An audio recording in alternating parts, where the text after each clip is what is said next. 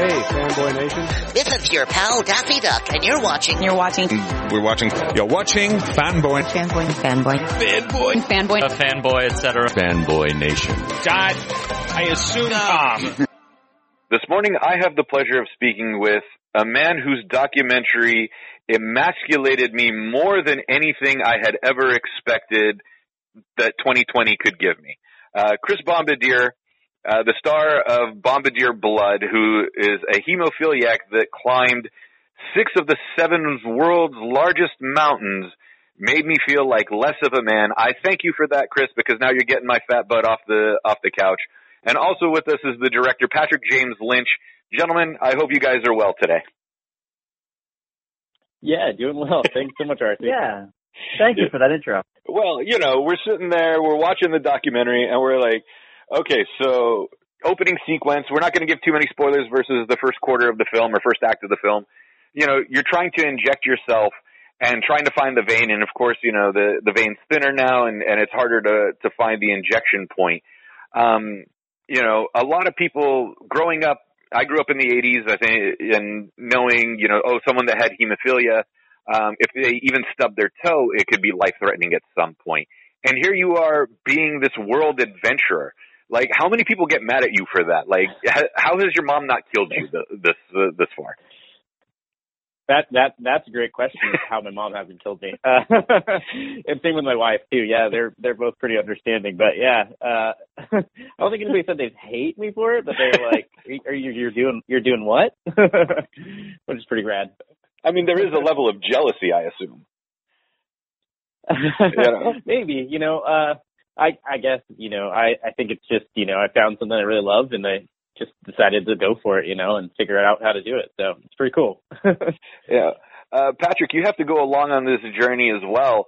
And, you know, are there any times of your great concern because you have to separate yourself as the filmmaker from someone involved in this and you see, you know, Chris going through these things and there's potential injury and potential death. And like, at some point, do you want to sit there and cut the documentary and go, listen, man, we've had enough. You've done more than anyone else has?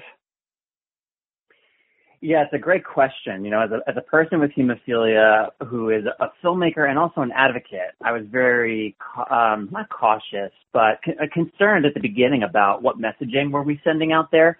For Chris to be doing this for himself and to be striving to do something extraordinary, that's 100% his right. He's working with his doctors and his loved ones on, on the right way to train and manage his treatment and all of that. But to create a film about it and to push it out there, is to, in a way, suggest to the greater bleeding disorders community that they should be thinking beyond their own limits, which is a good thing. But of course, Chris's limits were literally the dream that he was pursuing is literally climbing Mount Everest. So while his his message hasn't been everyone with hemophilia should climb Everest, it has been everyone with hemophilia shouldn't have hemophilia be the thing that stops them from pursuing their dream. But nevertheless, our movie was about an Everest climb. So at the beginning, I was really concerned about it. But as I got to know Chris, because we weren't friends at the beginning of this, we knew of each other, but our relationship, which has gotten very close, grew from the project.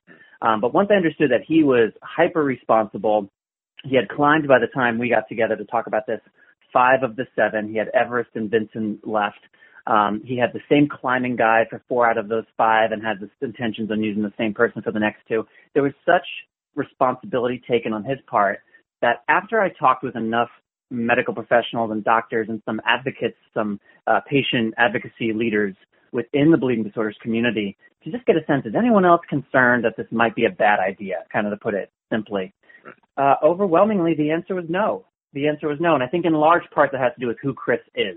I think if he if he handled this or went about his business a bit more recklessly, then I think the uh, perceptions and the receptivity would be way different. But fortunately, Chris is who he is, and this project has been nothing short of extraordinarily inspiring for the entire global bleeding disorders community, which is an insane thing to say.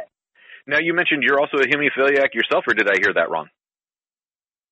No, you're right. I, I have hemophilia and unfortunately lost my little brother to hemophilia when he was 18 and I was 21. So that started me on this mission of wanting to use my, my skills as a storyteller and a filmmaker and a producer to create entertainment that was directly impacting people's lives in a very specific way and, and most specifically within the hemophilia world. So I guess it was kind of destiny that if Chris was going to climb Everest, and I was going to be doing what I was doing, that we would be doing this together. So now, as the director, you have to climb the mountain with him. So it's two hemophiliacs going up Mount Everest together, or are you the director that just showed up via helicopter, plopped down for this for the shot, and then took off? I don't know if we had a total budget that was enough to account for one helicopter ride, actually. So no, the helicopter was not my route.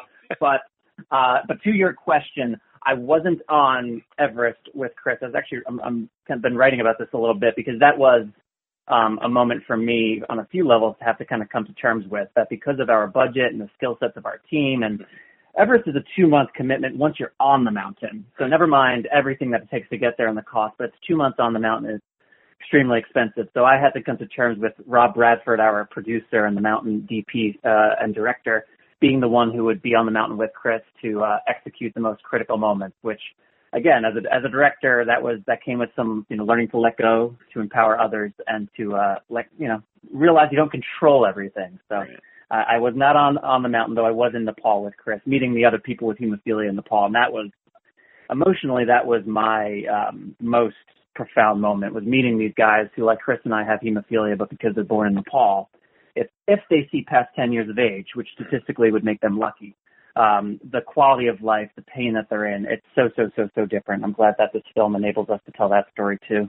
Well, I'm glad you guys told that story, and I'm glad that you guys touched upon the the risk factor that you guys had in the uh, in the 80s and early 90s, um, where if you guys had gotten blood transfusions by somebody that had HIV or AIDS, that it was life threatening to you uh, any any time that you had to be under the needle. So I'm I'm glad that you guys reminded everybody of that. Um, Chris, I have to ask you. You know, you went, you were a baseball player. Your your goal was a World Series ring. You end up climbing the world's tallest mountains instead because of those limitations regarding baseball. Um, are you still a baseball fan, or have you turned baseball off in your life? Oh no, I'm still a huge fan. Uh, I try and watch as many games as I can and go to games. Uh, I don't, I don't play anymore, but I'm a pretty obsessed baseball baseball fan. Unfortunately, I'm a fan of the Rockies, so it's been a rough, rough go for a while. They're doing well this year, but you know, a lot, yeah, mostly, uh, mostly disappointment with the Rockies so far. But you know, Do you have your cardboard cut out at the Rockies games?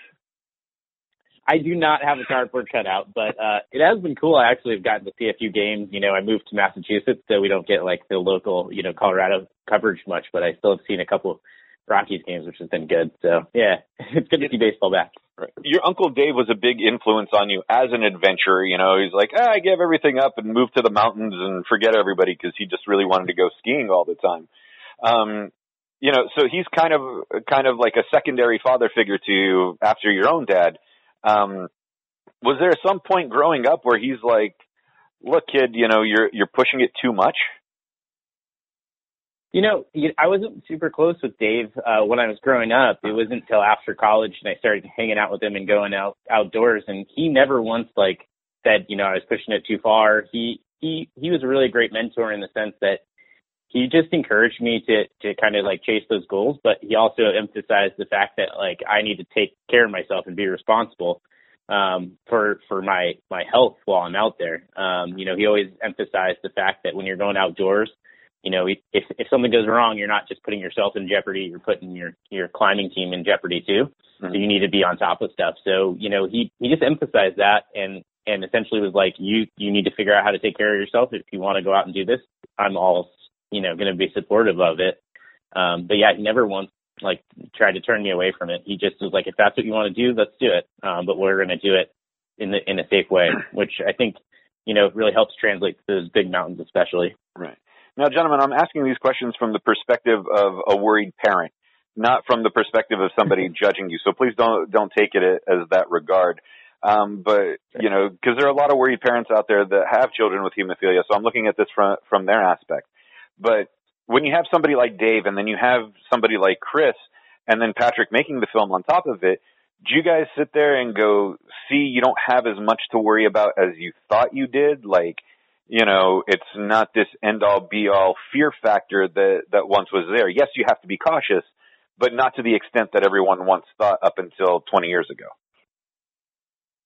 Yeah, I'd say that's that's fair. And then, you know, kind of laddering down from that, we hear about individualized medicine and personalized medicine and how that leads to the best outcomes for patients, the most cost-effective means of treatment uh, for hospitals and caregivers, uh, lowest cost for payers.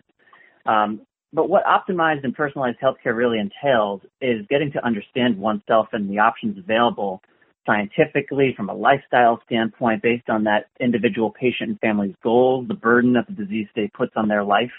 So once upon a time, and not that long ago, to your point, in the 80s, 90% of people contracted HIV and hepatitis C. But just two decades prior to that, I mean, people were lucky to see 20 years old in the United States. That's just going back 60, 70 years. It is not a long time. But now there's so much treatment that has been made available. There is still so much to learn, but a lot that has been learned about the science, breakthroughs in clinical trials and development of new treatments. Gene therapy is on the horizon, which is going to be a total game changer, not just for hemophilia, but any disease state that benefits from those drugs. So there's so many different options out there and so many different health systems and um, opportunities to access these treatments and services that what it means to live with hemophilia or really any well, we'll stick with hemophilia. What it means to live specifically with hemophilia, uh, it, it really is different for every single person, even within the same household. Siblings with the same diagnosis, they express differently. They have different symptoms. They respond differently to injuries and impacts. So it's a different experience for everyone. Chris could climb Everest. I cannot. You know, put uh, put aside what I said earlier about budget and time. If I tried to do what Chris did, I could not because of where my body is at, and that's okay too. That's okay too. And you guys touched upon in the documentary that there's two types of hemophilia, hemophilia A and hemophilia B, which I had no idea about until that. Could you explain that just ever so slightly so people get a grasp of it that haven't watched the documentary yet? You want to take that one, Chris? Yeah, I'll take that one. Um, so hemophilia A, um, essentially, so both both conditions are caused by a genetic mutation um, that essentially makes it so your body doesn't produce a certain protein in your blood that helps it clot. So in hemophilia A, you're missing uh, that protein called factor 8. And in hemophilia B, you're missing the protein called factor 9. So we're just missing a different protein, but, uh, um, you know, the symptoms and the, and the, the presentation of the, you know, um, bleeding disorder are very similar. Um, di- difficulties in having children because this is a genetic mutation. So it's obviously you know part of part of the genetic makeup. Is there a fear of having kids and that they would end up having hemophilia as well, or is this just a specific mutation to the individual person? So um, it's actually an X-linked um, condition. So that means that um, uh, it's passed down generally from mothers to sons. So um, that's how I uh, ended up with hemophilia. So um, you know, if Patrick or I have kids, you know, if we have a daughter, she would be what's known as a carrier. So she'd have a mutated X chromosome, but then also the X from uh, the mother. Um, but if we have sons, they would not have uh, hemophilia. But, you know, if our daughters, say we have daughters, they have a son, they have a 50-50 uh, chance to have hemophilia. Got it.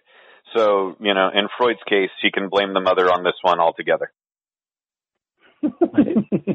and, and, you know, you obviously you mentioned earlier too, like the history of hemophilia being a little bit frightening. Mm-hmm. There are families too who have lost a father, have lost an uncle, who have lost various family members. So the decision for, say, a woman carrier in this instance who lost her, but her dad maybe growing up, this is a very common story, to now be of childbearing age and to have to decide, do I want to go through this? As I said earlier, treatments and care, all of that's improved a lot. But if you psychologically have this really traumatic back history and you could make a different choice in your family planning, maybe you will. And some people do.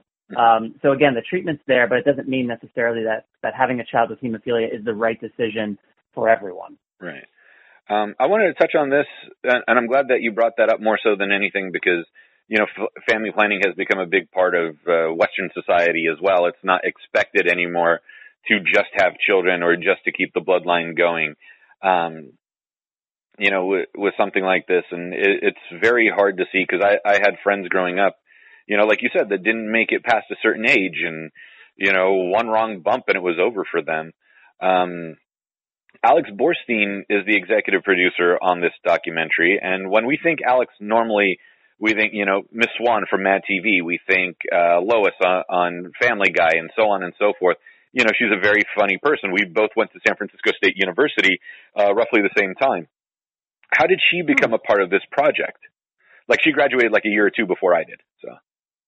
Oh, funny. Yeah. Yeah. Um, yeah, unexpected, right? You're like Right. Miss Maisel, Family Guy, Mad TV, hemophilia documentary. Right. She is a carrier of hemophilia. Um, in fact, she herself um, identifies as someone who has mild hemophilia, as does her daughter. And her Oh. brother has severe hemophilia. He's um, he's experienced some of the complications that we previously talked about. So when Chris and I were making some headway on this project, uh, we've known Alex over the years just from hemophilia advocacy work, and she's been pretty involved.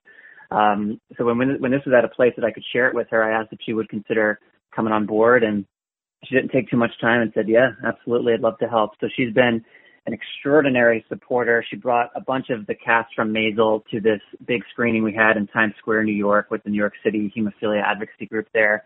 Um, she's been doing interviews and doing everything she can to help spread the word. So she's been nothing short of um, an extraordinary executive producer. I think those things can kind of go a bunch of different ways, uh, depending on the relationships and the connection to the project. But this has been a pretty idyllic circumstance. Well, I'm glad that it, that it worked out, and you know that uh, the documentary is fantastic. By the way, cinematography is amazing.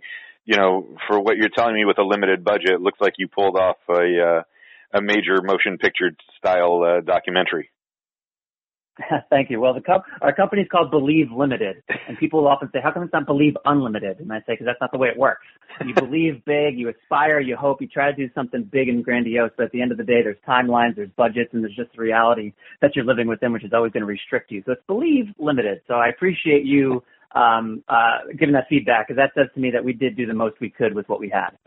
Well, you might have had limited funds, but you definitely had unlimited talent with this one. Thank you very much. Uh, Chris, I know that you you've been voted board of uh, you know a member of the board of directors uh, for for um, I forgot the name of the organization. Please remind me of that in a second.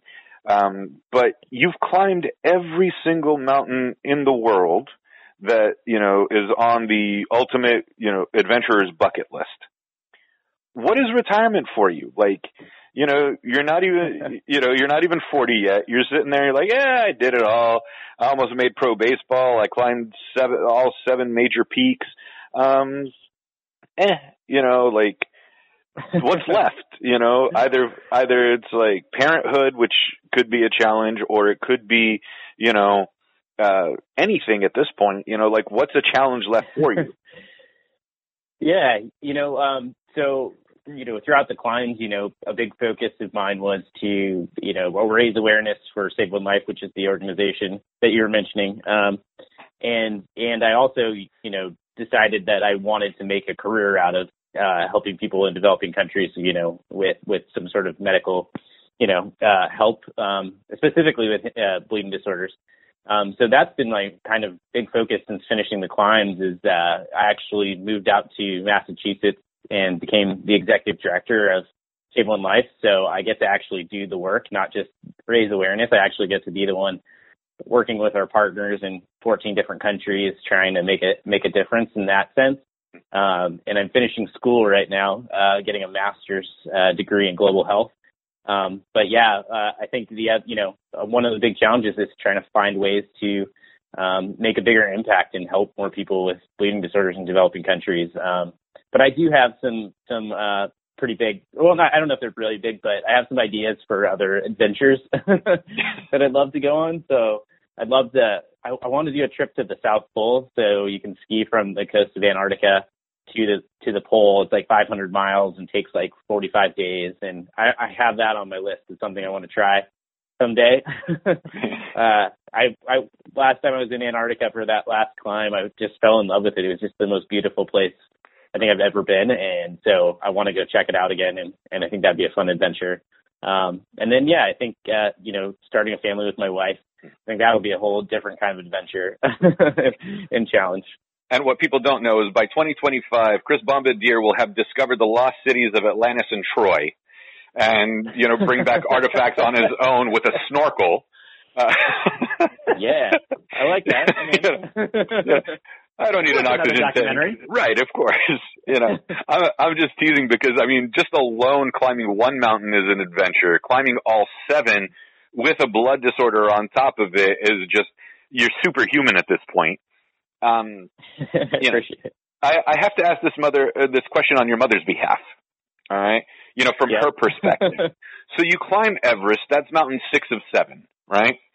And then you still finally and you finally get the approval from Antarctica to go there and climb their peak. Did your mother look at you after Everest and go, "Really, you really have to do this one now"? No, you know, after Everest, I think she was just so thankful that went well. Um, and, and Mount Vinson in Antarctica is much more mellow. It's still a mountain, but it's much more mellow than Everest. I think she was very excited for me to go, and I think she may have been like hoping that, all right, he's going to do that one, and then he'll be done. so I think she's part partly still hoping that's the case, but you know, we'll we'll see. uh, Chris, I, I'm telling you all this out of envy and jealousy, m- more so than anything. But uh, the truth is, I'm I'm very excited for you and everything that you've accomplished in, in your life thus far. So I want to congratulate you on all of that. Uh, you know, more so than anything. I mean, the jealousy is there because you know. Uh, I'm just be admitting what every other man is sitting there going, well, I don't feel like a man. I can't watch this with my wife or whatever. I appreciate it, man. you know, uh, Pat, Patrick, you know, you're you're a, an amazing director with with all of this. Uh, something that you learned about Chris that you did not expect to learn while making the documentary. Thank you for that um, compliment. Something that I did not expect to learn about Chris.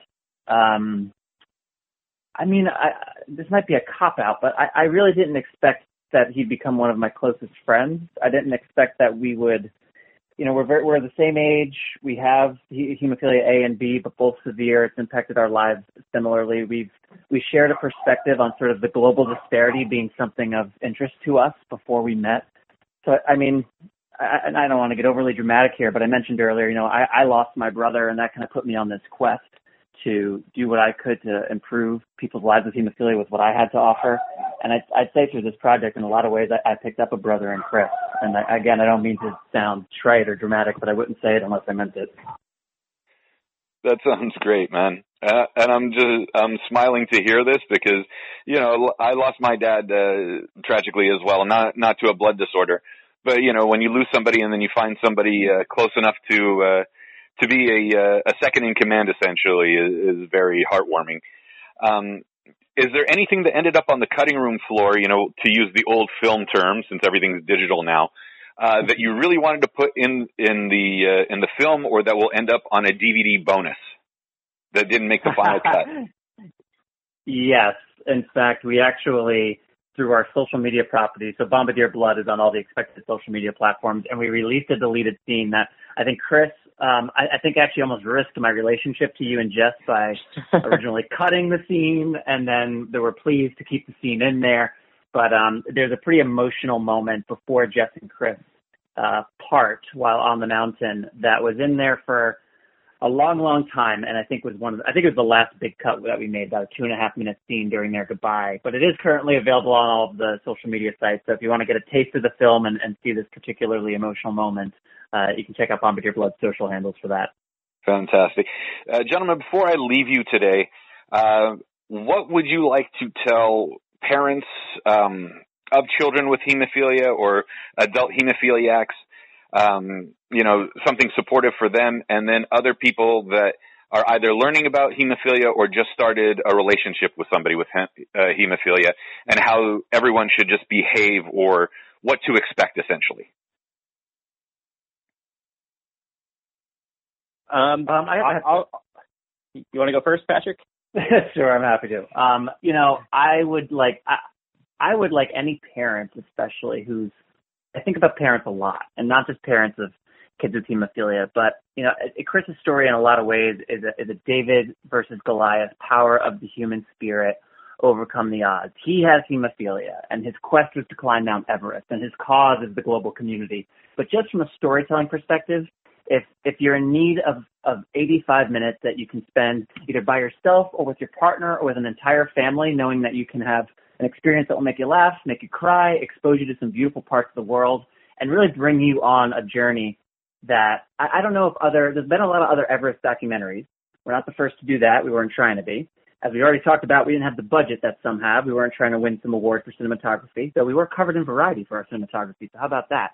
But I did bank on if we give people as intimate an opportunity to be with Chris, be in his head, be in his heart, be with him at every step of the way, then I think our story has the ability to do something that none other has. And I believe we accomplished that. So I'd encourage anyone to watch it, but most especially if you're a parent who needs some kind of inspiring, uplifting content to either share with your kids or watch with your kids during this bizarro time we're living through, Bombardier Blood could be that content.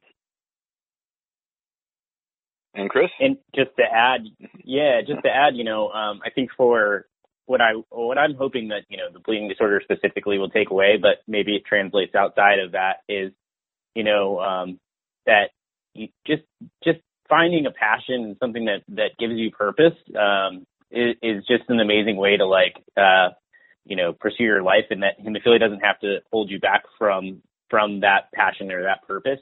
You know, whether it's climbing mountains or you know making films like Patrick. Um, you know, that's why I was really excited to make this with Patrick, is he's a guy with hemophilia chasing his dream, and I'm a guy with hemophilia chasing a very different dream. Um, but that, you know, despite having hemophilia, we, we found ways to get, to make it happen. Um, and, you know, it, it, there's bumps in the road and there's hard times and, uh, challenges, but, uh, if you keep taking those steps forward, it's amazing how far you get. Um, and then also just, you know, I, I'm really hoping that this documentary sheds light on just the drastic disparity in, in healthcare around the world, around the world, whether it's hemophilia or not um, you know, and, and just hoping it uh, opens up some compassion and empathy in people um, to realize um, what what our world looks like and just give some perspective. Well, from your lips to God's ears with that. Gentlemen, before I let you go, remind us of the release date of the documentary and where we can find you on social media if we want to see this, not only this clip, but, you know, again, uh, follow Patrick's journey through filmmaking and then, you know, Chris again discovering Troy and, uh, and Atlantis. yeah, I'll kick off and let Chris fill in where you can follow that journey. Uh, so Bombardier Blood, the title of the film on Facebook, Instagram, and Twitter. That's where you can keep up with the film and the information, see deleted scenes as we release them. August 18th, it's available broadly, but right now, as we're recording this, we're actually the number one pre-ordered film for August 18th on iTunes, not documentary, film. And we're trying to keep hemophilia up atop the list. So if you're hearing this, go to iTunes and either pre-order it now or order it if it's after the 18th. As much attention as we can drive there only helps us get even more coverage on the film and on the story. And Chris? Yeah, and and and for my I guess personal adventures, I like Adventures of a Hemophiliac. I think I don't not to get at the social media like handles and stuff. Adventure um, Hemo um, is usually what the the handle is. Adventure Hemo. His yeah, brand is Adventures like of a Hemophiliac. We're still working on all this stuff, you know. yeah, yeah. Patrick tells me, and then uh for Save One Life, it's really just Save One Life on all the platforms. Um, so you know, you check out what what we're doing uh, for people in developing countries as well. Perfect, gentlemen. You made me tear up watching the documentary. You made me tear up in this conversation. I'm thrilled to have talked to the both of you. Hopefully, I'll get to meet you face to face at some point and just just let you know in person so you can see my facial reactions as to how much I enjoyed the film. Thanks, man. This was a great conversation. Oh, thank you, guys. Yeah, I'm honored. Thanks, All right. Have a great day, and uh, you know we'll be in touch soon. Take care. You as well. Awesome. Bye. Bye. Bye. Bye.